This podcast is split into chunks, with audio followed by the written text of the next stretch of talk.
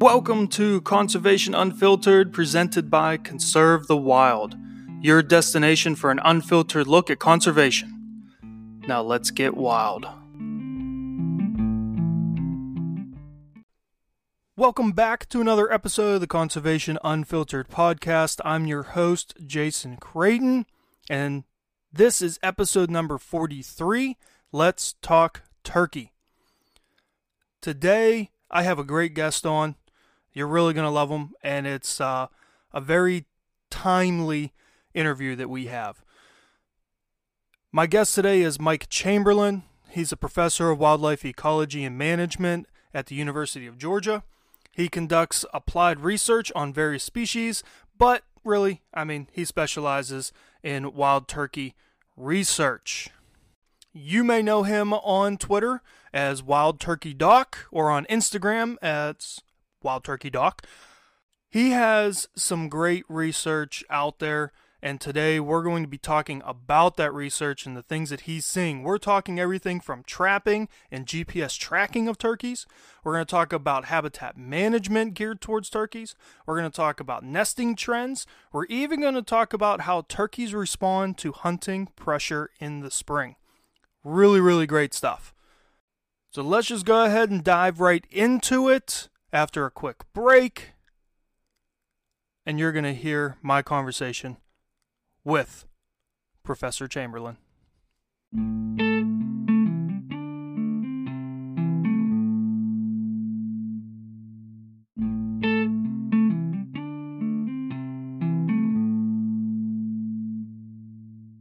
All right, so Mike, thank you for joining me today. Uh, I'd like to first, I guess, just ask how you got into wild turkey research.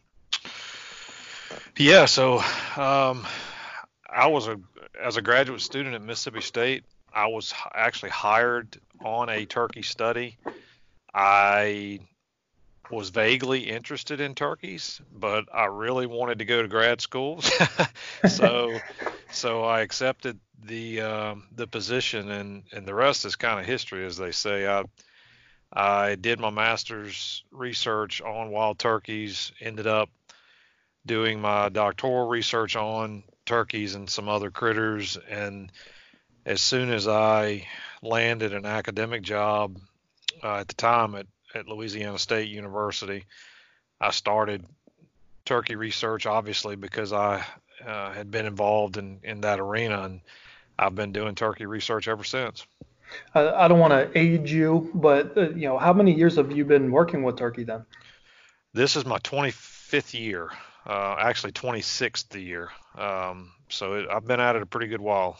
Yeah. Okay. Um, so can you tell me what kind of research you're focusing on now? Yeah. So mo- most of my work now is movement-based work. We we do a lot of work that involves capturing birds and fitting them with a, a backpack telemetry unit. It's, it's a, a GPS unit that collects locations periodically. In our case, we, we get hourly locations on the birds. And then a lot of my work is how much space do they use? What habitats do they use? Uh, how do they interact with predators? How do they interact with hunters? What are the consequences of the way they behave on their survival or their reproductive success or, or whatever? And um, and then the other component of my work right now is we're doing a lot of work on gobbling activity where we use basically these um, these listening devices. They're called song meters and you deploy them on the landscape and they listen if you will constantly and they record all of the gobbling activity that that's occurring. So we we're doing a lot of work with that, trying to inform agencies as to when birds are gobbling, when they're gobbling the most, when gobbling activity starts and stops, uh, so that the agencies can time the the hunting seasons most appropriately. So you mentioned that you're working with agencies. I mean, do you sort of partner with anyone else or anything to conduct any of this research? Oh, absolutely, absolutely, yeah. So um, most of my work is is agency funded, uh, primarily through Pittman Robertson funds. So so hunters and outdoors enthusiasts are the ones responsible for the funding that that drives the research that we do. But uh, I, I collaborate with a number of researchers at other institutions, some of which are former students or postdoctoral researchers of mine, and some are just colleagues that I've known for years that that have similar interest and and the agencies in their states have similar questions. So we we work together, we pool our data, we we try to make the best uh, recommendations we can using all of the information that we've we've gained collectively. Okay, so there are you know multiple subspecies of turkeys in North America. Do you focus most of your research on one, and then I guess whether you do or don't, like can your research be used for other subspecies too? Sure.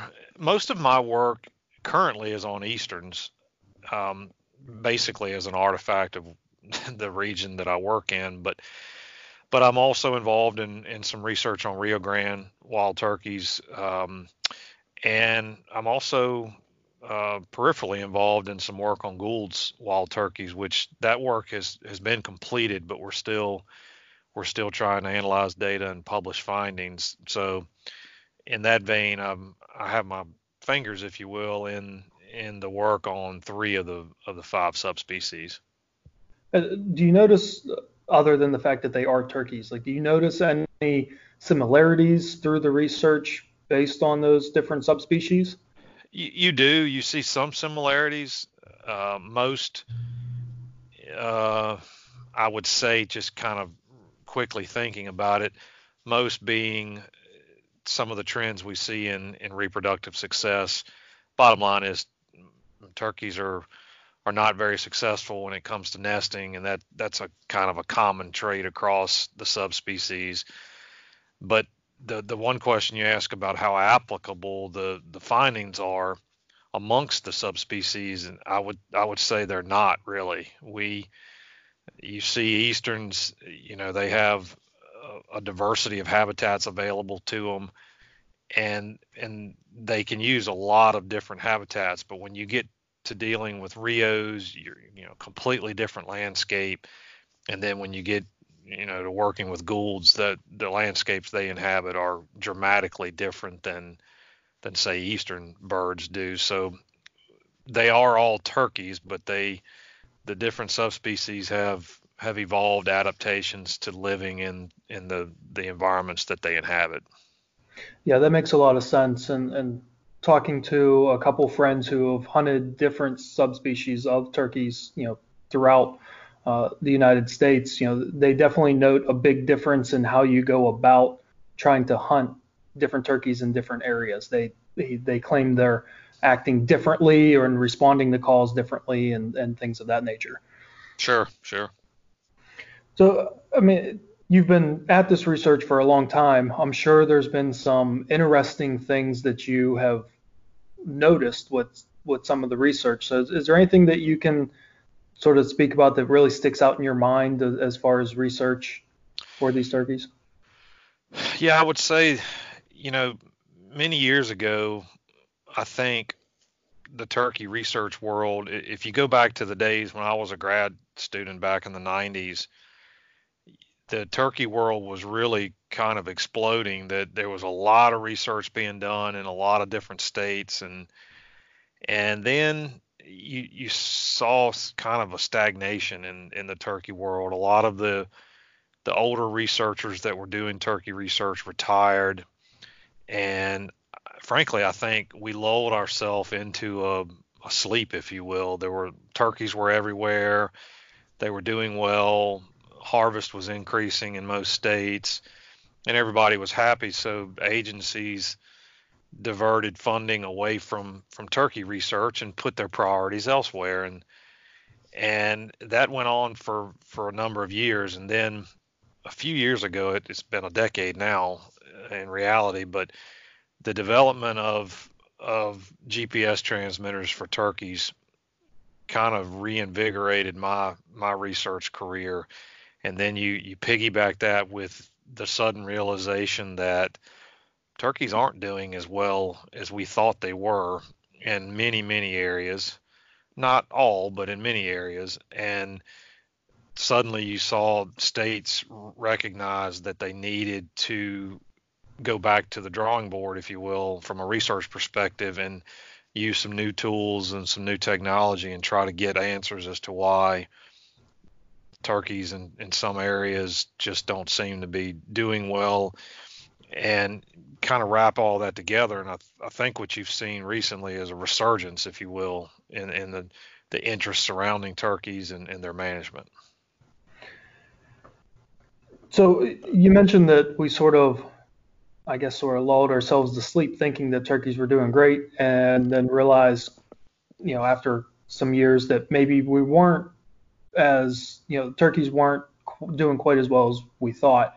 So, you know, and in the, you know, early and mid 200 or mid 1900s, we had, you know, sort of that that low number of turkeys as far as population. We hit that sort of low point, and now, you know, we're we've done better. We've increased them, you know, like crazy, but they're declining. So like, where are we at now in terms of turkey population? Is it stable? Is it patchy? You know, where are we at? It's really it's really all over the board, if you will. You know, it, it it's really remarkable if you if you look in the eastern United States and even you know southeast, northeast, uh, even the Midwest the eastern subspecies is not doing as well as we would like in, in a lot of areas. We're, we're seeing dramatically declining reproduction, um, production's down. You're seeing harvest as either stabilized and or declined in, in a number of states.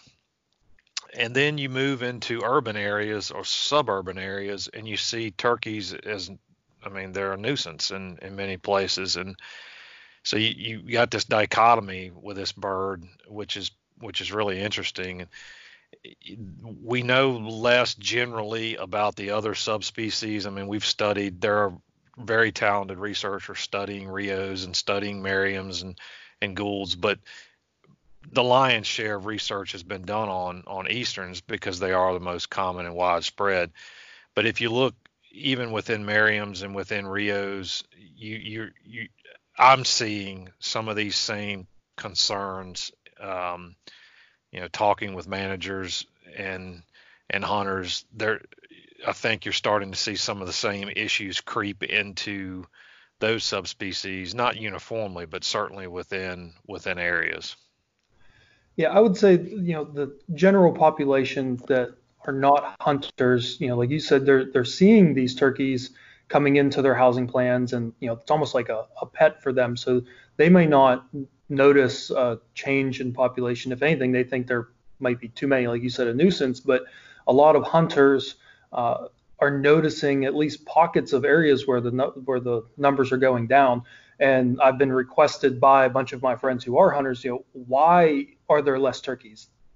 Most hunters want to say it's because there's an increase in predators. Um, is that really the reason, or are there other factors that are in play? I, I use this analogy, and I've, I've said this a number of times, but what you're seeing with turkeys on our landscapes now in areas where they are declining is that it's death by a thousand cuts. They, if you look at the landscape from a turkey's perspective, there's there's a couple of really important things to recognize, and one is turkeys are not uniformly distributed. They're not just everywhere. They they live in in pockets. I I, I use a light bulb analogy where uh, the landscape is lit up bright from a series of light bulbs, but those light bulbs are in their pockets. So there's there's a group of turkeys here, and then there will be some areas where there are not turkeys. And what why that's important is if if they're in pockets and the pocket the size of the pocket or the light bulb in this case is getting dimmer. It has to blink completely off for you to really notice that something's wrong. In other words if if the the picture gets a little dimmer each year you become deaf to it you become numb to it you don't you don't notice it. But when it blinks out all of a sudden it's dark and you go oh wow it's it's you know it's dark. That's what's happening with with turkeys and it and it's not there's no one smoking gun. It, it is death by a thousand cuts. I mean, you you see in in general, many landscapes, the quality of the habitats that these birds have available to them is declining, whether it be vegetation, uh, bugs, in, you know, insects that birds eat, uh, mast availability in the fall. You, you're seeing declines in, in the abundance and quality of hardwood habitats in a lot of in a lot of landscapes. You tack on predation, and you see that that predator communities are more diverse and abundant now than they have been in in decades past. You have species like, you know, for instance, coyotes that are now predators of turkeys in some places that they weren't even present historically. So you absolutely have a, a, predator issue in regards to more and, and more diverse. And then you, you have a species that's hunted. You, I mean, frankly, you have an animal that's also that's also hunted. It's the only species, you know, game bird in the contiguous United States that's hunted primarily while they're breeding. So you you have a you know the potential that that things that we do can can be complications you know and how this bird operates. You have habitat issues you have predator issues and obviously you know you have some disease issues in some flocks. So you know that's that's kind of what drives that analogy. It's just a, a death by a thousand cuts you mentioned that there's some habitat loss, um, and habitat that's just not able to support the turkey populations. What what kind of habitat is a turkey looking for? I guess specifically the the eastern. Let's just focus on that. Um, you know, what would be sort of perfect habitat for a turkey? Yeah, so if you if you look at easterns, I mean they're a forest dwelling bird, obviously, but within those forests they are adapted to using plant communities that are open. They a, a turkey is able to survive based uh, to a large degree on its eyesight. Uh, yes, they have incredible sense of place and they have they can hear well, but they their eyesight is incredible, which any hunter can attest to. So this bird has to be able to see. So if you if you stand at turkey head height, the vegetation needs to be lower than that. Otherwise, they struggle um, to be able to detect, you know, risk when it's there. So that there's no there's no like template for well turkeys need this habitat type, if you will. I mean they'll they'll use all sorts of of habitats throughout the eastern United States, but the one commonality is they need early successional plant communities that often are driven by disturbance, whether it's prescribed fire, whether it's um, uh, timber harvest or you know uh, timber thinnings or something that's going to create a ground layer that's low enough in height that a bird can see over it, walk through it, nest in it, brood in it, etc. Now, you mentioned prescribed fire. That that's something that a lot of people typically will do sort of in that early springtime, which also coincides with uh, you know breeding and, and nesting for turkeys. Mm-hmm. So how does prescribed fire impact you know doing it at that time of year? How does it impact nesting for turkeys? Most most of our of the birds that we've monitored on our study sites where fire was was a vital component of the management. Most of those birds do two things. One, they typically don't nest in stands that are scheduled to be burned. So when given an option, they don't nest in these dog hair thick areas that are ready to be burned again. They typically nest in stands that were burned last year or maybe 2 years prior so they're not they're not ready to be burned again. The the second thing, unless you're burning during the growing season, which is a that's a totally different beast, if you will. But if you're burning in the dormant season, which you know, December, January, February, March, by and large, you're burning well before the nesting season starts. Our birds in the in the deep south anyway, they don't get geared up until the very, very end of March, and most of our nests are mid-April. So as long as you're burning in, you know, prior to that that period, what we find is that fire has very, very little impact on on nesting. In fact, of all the nests that are lost, it, it's about one percent of all the nest loss we've seen was attributable to fire. So it's it's essentially irrelevant. That's good to know. What would what contributes to that other 99% of nest loss? It, it's entirely predation. Okay. We, yeah, we we see, you know, you'll you'll occasionally have birds that abandon nests for whatever reason. You know, maybe a, someone, you know, somebody mowing a field flushes them off the nest or, or whatever. But by and large, most nest loss is predation. And that predation would be by like raccoons, possums. You name it. okay. um, uh, raccoons are are real an important you know mammalian predator we lose nests to to bobcats, whether the cats eat the eggs or kill the the attending adult. We lose uh, quite a few nests to snakes. Uh, rat snakes and other snakes are important nest predators. We lose birds to great horned owls uh, that cause, you know, they kill the, the adult and therefore the nest is lost. So there's a long line of nest predators when it comes to, you know, what can eat a turkey nest. So, you know, all this focus on uh, habitat that we've been talking about, you know, I own, well, my family owns property um, that we've been trying to manage the habitat on.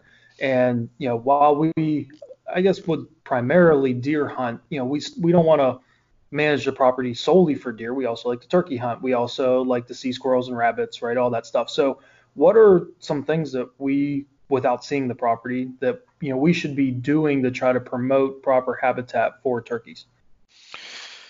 Well, broad question, but for sure, if you look at turkeys, kind of how they function across the the year, what you realize is that they have some really defined needs that change by season. So you know, this time of year, you know, we're in January and turkeys are using hard mast. They're they're using acorns and, and other primarily nuts that are that are hardwood driven.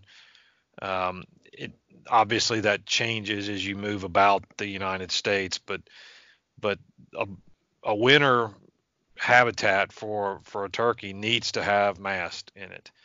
And then all of a sudden they change. As soon as spring green up comes, they shift from say eating acorns to using green plant material. They turkeys eat a lot of insects.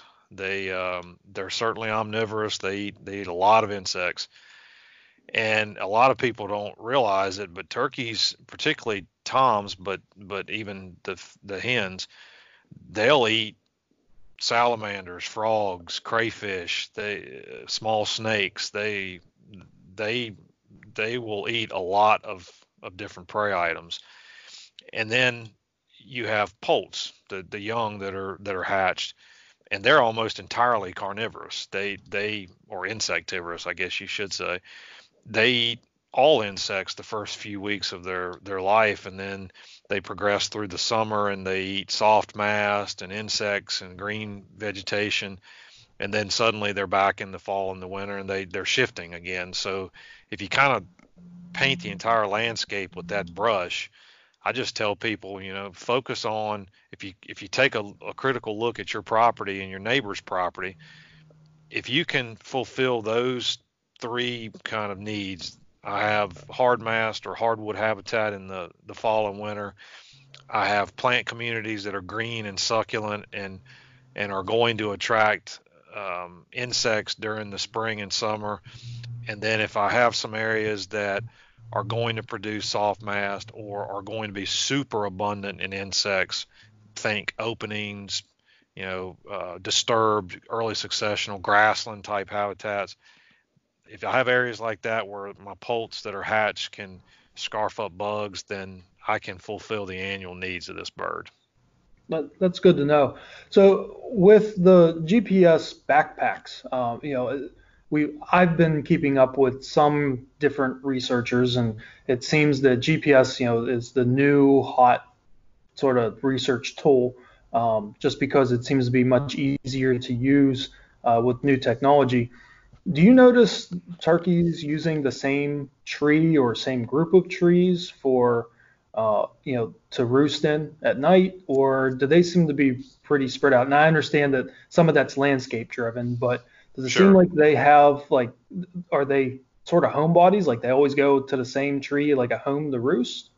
No, they don't. Um, but that does differ quite a bit by subspecies and by individual.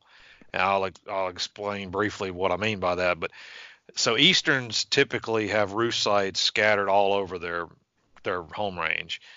Now, what we what we find is that you would, if you just looked at a forest, you'd say, well, gosh, a turkey could roost anywhere here, but that they don't. They they do have areas uh, that they roost in repeatedly. They don't do that night after night. What we find with with particularly during the spring. During the summer, it's a little different. They do tend to to roost in the same places night after night. But in the in the winter and the spring, we see a lot of movement. We see a bird roost here tonight, and he may roost a quarter mile away the next night, back somewhere else the following night, and then maybe three four five days later, he ends up at the same general spot he was the first night. But they don't typically roost in the same place every night, at least Easterns. Now Rios, different ball game. Rios uh, and, and Merriam's that live in landscapes where roosts are more limited, they tend to use the same roost locations night after night.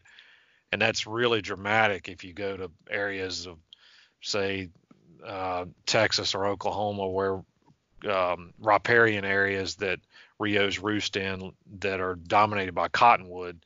Well, those cottonwoods are are declining and you see those birds may only have two or three roosts in their entire home range that they that they have available to them so they end up in the in the same spot every night yeah that that makes a lot of sense uh, you know being local to pennsylvania um, you know you'll it seems like they have general areas but like you said it's not necessarily every night that they're in that area so that that definitely makes a lot of sense. Yeah, and one thing that's interesting uh, that I never thought about, but I've I've heard this a lot, and I've even said it myself. You know, I heard the same bird in the same place two nights in a row, or five nights in a row, or whatever. You might have, but more likely what you heard was different birds at that same spot, because we routinely see that toms will roost here tonight and that individual moves somewhere else and roost the following night. But another Tom may end up at that first roost site in almost the exact same location. And if you kind of think about it from a turkey's perspective, they need to they need to gobble during the spring to attract attention, but they also need to gobble to maintain their social hierarchy. So, in other words, they need to gobble to let other toms know they're there. So if you're trying to do both of those two things while not dying at your roost site, so you don't you need to attract attention, but you don't want to attract too much attention. What better way, way to, to to navigate around that than to have the strategy of well I'll gobble here tonight and then tomorrow I'm going to move somewhere else and try it again. And then I may circle back to that spot in a few days, but I'm not going to stay at the same place and vocalize or call because I might attract predators or, or risk. So it, it makes sense if kind of if you step back and think about it. Yeah, that makes a ton of sense. Uh, with regards to how birds move based on hunter impact, what are you seeing with that with the GPS backpacks? The take home there really is there's no such thing as an average tom. The, these birds they have a variety of ways of responding to hunting pressure. We see some birds that just get out of dodge, like they'll they'll bump into a hunter. We we ask hunters to to carry GPS units of their own, so we we have a lot of data on hunter movements and how they move about the landscape. and we see, you know, sometimes they'll just book it. They they interact with a hunter and they'll they'll move a mile, two miles, right at just right then, and end up somewhere they they haven't been previously. And then we see sometimes obviously get shot, but then we see sometimes that just hunker down and deal with it. And they don't change their behavior at all, except they may use roads less. They may move farther away from roads. They may uh, use private land. A lot of the areas we work on are public lands, obviously. They may shift a little bit and use more private land at times, but they just deal with the pressure. They they just stay there. So, it, and then every you know every conceivable scenario you can come up with, we've seen it. Uh, these birds are highly individualistic in response to how they they behave. That's interesting. Uh, so we like to end our podcast episodes with a call to action. So something that uh, our guest would like to see our listeners do or to know about. So is there anything that we missed or something that listeners could do to sort of maybe help boost the turkey population in their area? I would say um, number one to me would be listen to science. Uh, and that sounds that sounds crazy, but uh, there are there are some really talented people that are working really really diligently to try to figure out what the issue with this bird in some areas is or, or issues are and it's complex and and managers and researchers and hunters and the layperson, we're all on the same page. We, you know, I think anyone that's a turkey enthusiast wants the same thing. Trust science. That we are we're working diligently to try to get there. There there are bumps in the road and there's unknowns obviously, but we're all after the same objective here. The the second thing I would say, just as an aside, is think big. So if if you're a listener and you own 200 acres and you're interested in turkeys, or you own 2,000 acres and you're interested in turkeys, look at your neighbors and yourself, because turkeys are a mobile, wide-ranging bird. Their home ranges are hundreds and thousands of acres, not tiny little blocks. So unless you own large acreage, you're sharing birds with neighbors. So I would encourage people that are really interested in this bird to think big. You know, reach out to your neighbors, see if you have commonalities, see if you if you have some deficiencies like we've talked about if you if you're lacking for instance hardwood habitats and and you have a neighbor that's a mile down the road that has a lot of hardwood habitats well I can promise you he or she is getting your turkeys during the fall and winter so reach out to them uh, consider developing cooperatives, you know, maybe just a handshake agreement, and we're going to work together on this because, like we we've talked about, this bird has seasonal needs that are pretty dramatically different from each other. So, if you think big, um, you know, we can all we can all work towards managing for sustainable populations. Yeah, that's great. I mean, there are, especially in the eastern United States, just it's so segmented with private land that really to make an impact on you know a population level we really have to start working together. Um, so that definitely makes a whole lot of sense. Yeah uh, the eastern us for sure for sure. Uh, mike thank you for coming on. I really appreciate it. Um, i hope we can talk in the future about some new insights from research that you find absolutely good good to be here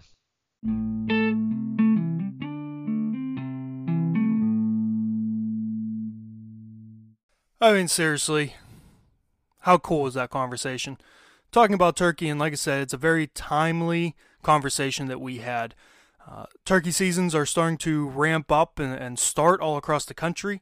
Unfortunately, here in Pennsylvania, and I know there's a couple other states out there, we still have an entire another month to wait before we can start chasing those longbeards. But it's still cool to be thinking about turkeys now, right? Uh, got that cabin fever going. Some of you may not be allowed out of your house Uh, you might have that cabin fever going, trying to find any ways that you can to get outside or at least be thinking and contemplating about the outdoors. I've been doing a lot of that. Speaking of, giveaways still going on. So, give us a rating or review on Apple iTunes or on the Google Play Store for this podcast. Screenshot it and contact us via Twitter at conserve underscore wild, Instagram, conserve the wild, or shoot us an email info at conservewild.org. We'll get the ball rolling, and I'll get you a free sticker for the Conservation Unfiltered podcast. Still going to keep going with that with the giveaway and the newsletter as well. So sign up for the newsletter at our website conservewild.org and I will get you address and send you out a Conservation Unfiltered podcast sticker. If you can, get outside.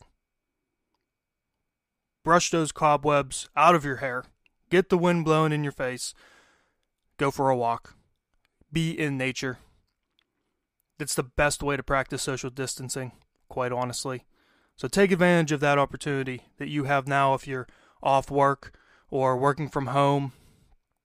Get outside, take your kids out, take your wife or your husband, take your dogs, whatever you can do, get outside, enjoy nature, and as always, stay wild.